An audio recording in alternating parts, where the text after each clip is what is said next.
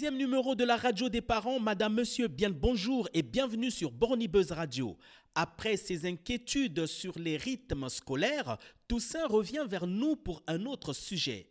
Rappelons que Toussaint a quatre enfants, une grande de 9 ans, la deuxième à 8 ans, la troisième à 4 ans et la dernière à 18 mois. Seulement avec sa première fille, elle rencontre parfois des difficultés. De quelle nature sont-elles? Nous allons le découvrir dans le corps de cette émission. Pour répondre à Toussaint et aux parents qui se sentiront concernés par le problème posé, nous avons invité sur ce plateau Noël et Marie-Cécile, tous deux membres de l'association La Puce à l'oreille. Bonjour Noël. Bonjour. Vous avez travaillé comme infirmière en psychiatrie de l'enfant. Alors, je suis donc Noël, je suis euh, une infirmière en psychiatrie de l'enfant à la retraite. Euh, j'ai travaillé euh, toute ma carrière au centre médico-psychologique Vinicote et je me suis donc occupée d'enfants, d'adolescents et de leurs parents. Voilà. Marie-Cécile, bonjour. Bonjour. Vous, vous étiez orthophoniste. J'étais orthophoniste. J'ai travaillé euh, ben, toute ma carrière en ambulatoire euh, avec euh, les parents et les enfants. Les enfants soit en individuel, soit en groupe de travail. Alors Noël, Marie-Cécile, je vous invite à écouter ce que nous dit Toussaint.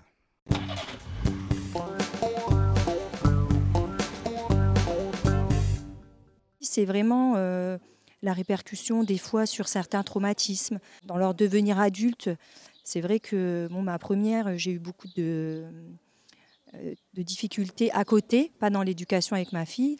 Et bon, je me demande des fois si ça va pas se répercuter sur sa vie. Est-ce que je fais bien? Est-ce que euh, ça, c'est vrai que c'est une angoisse que je me pose. Est-ce que je vais pas leur créer des, enfin, je vais pas mais des névroses ou peut-être que moi, je, bon après, on fait ce qu'on peut, mais voilà, c'est ça que je me poserai.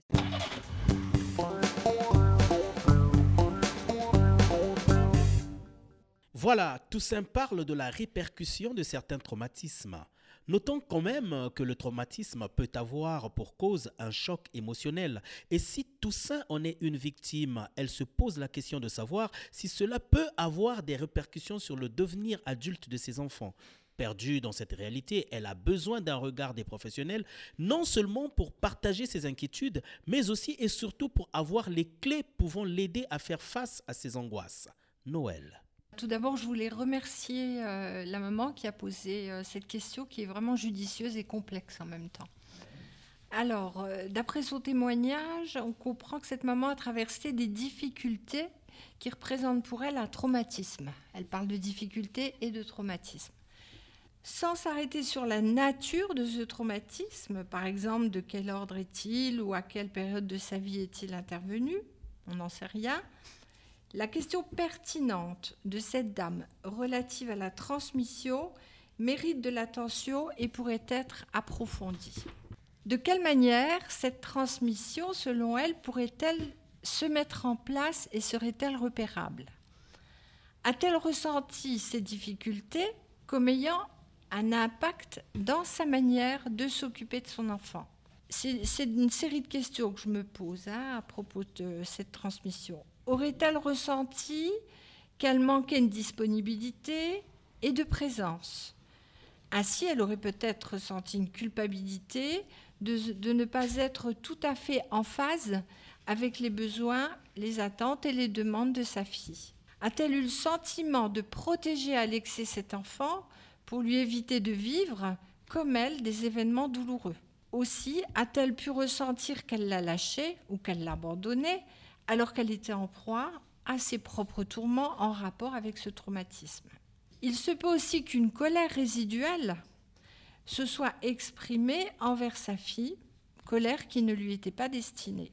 Alors une autre question qui concerne l'enfant, Madame a-t-elle perçu une souffrance chez son enfant qu'elle aurait pu à ce moment-là ne pas comprendre et qu'elle pourrait mettre en lien avec euh, le traumatisme qu'elle a subi Alors pour finir, euh, comment dire, une réponse un peu plus théorique, le traumatisme euh, subi par une victime comporte toujours une menace pour l'intégrité psychique de la victime. Les réactions après coup et face à cela sont multiples. Le traumatisme peut être plus ou moins bien élaboré, c'est-à-dire digéré par la pensée. Il peut rester conscient, ce qui semble être le cas de cette maman, ou être dénié, c'est-à-dire faire comme si ça n'avait jamais existé. Il peut envahir la vie au point d'empêcher la personne victime de s'y investir. Il peut aussi, tout en restant conscient, ne pas déborder sur la vitalité psychique de l'individu. D'une personne à l'autre, d'un parent à l'autre, il impactera plus ou moins la relation établie avec l'enfant. Le traumatisme peut ainsi se transmettre dans la relation filiale, mais pas obligatoirement. Dans ce cas, semble-t-il, les éléments difficiles sont bien conscients. Le doute et le sens critique existent, ce qui est plutôt favorable et positif. Peut-être, si ce n'est déjà fait, une possibilité serait de parler de ces événements vécus avec un professionnel ou un proche de confiance. On peut alors faire le pari que plus c'est pensé, plus c'est parlé et plus c'est partagé, moins les conséquences en seront négatives et moins elles attaqueront le lien de cette mère à son enfant. Elles seront donc moins néfastes pour le développement de ce, de ce dernier. Je crois que c'est une fille d'ailleurs, de cette dernière. La conclusion de la maman est importante aussi. Après, on fait ce que l'on peut. Ceci est très vrai, très sage et valable pour tout le monde.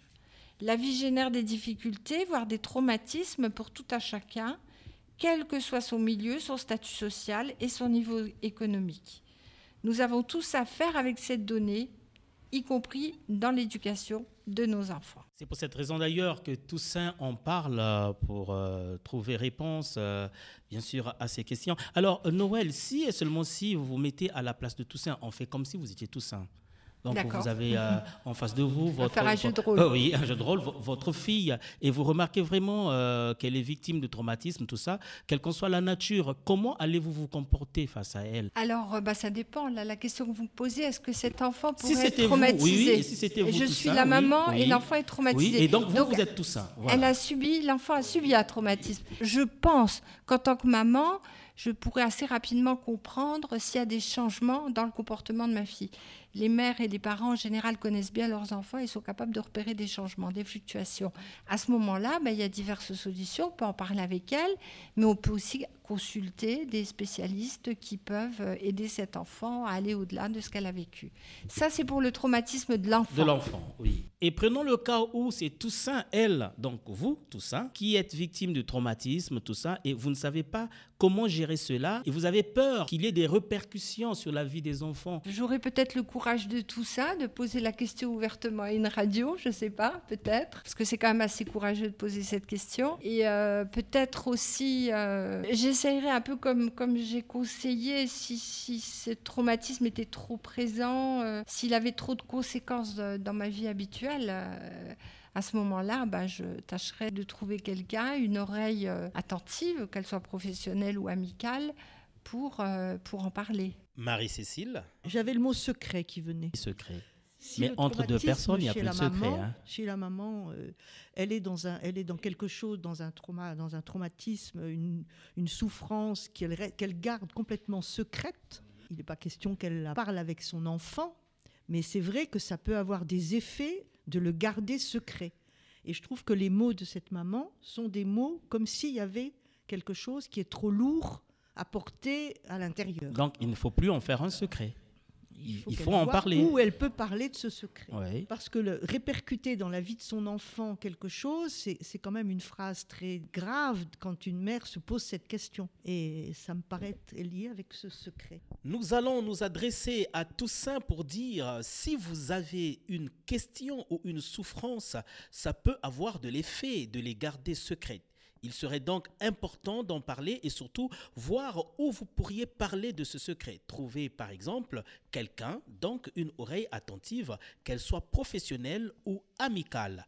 Merci à vous Noël et Marie-Cécile pour ces éléments de réponse. Nous rappelons que vous êtes respectivement infirmière en psychiatrie de l'enfant à la retraite et orthophoniste à la retraite. Nous sommes donc au terme de cette émission. On se retrouve dans un prochain numéro. Merci. Au revoir.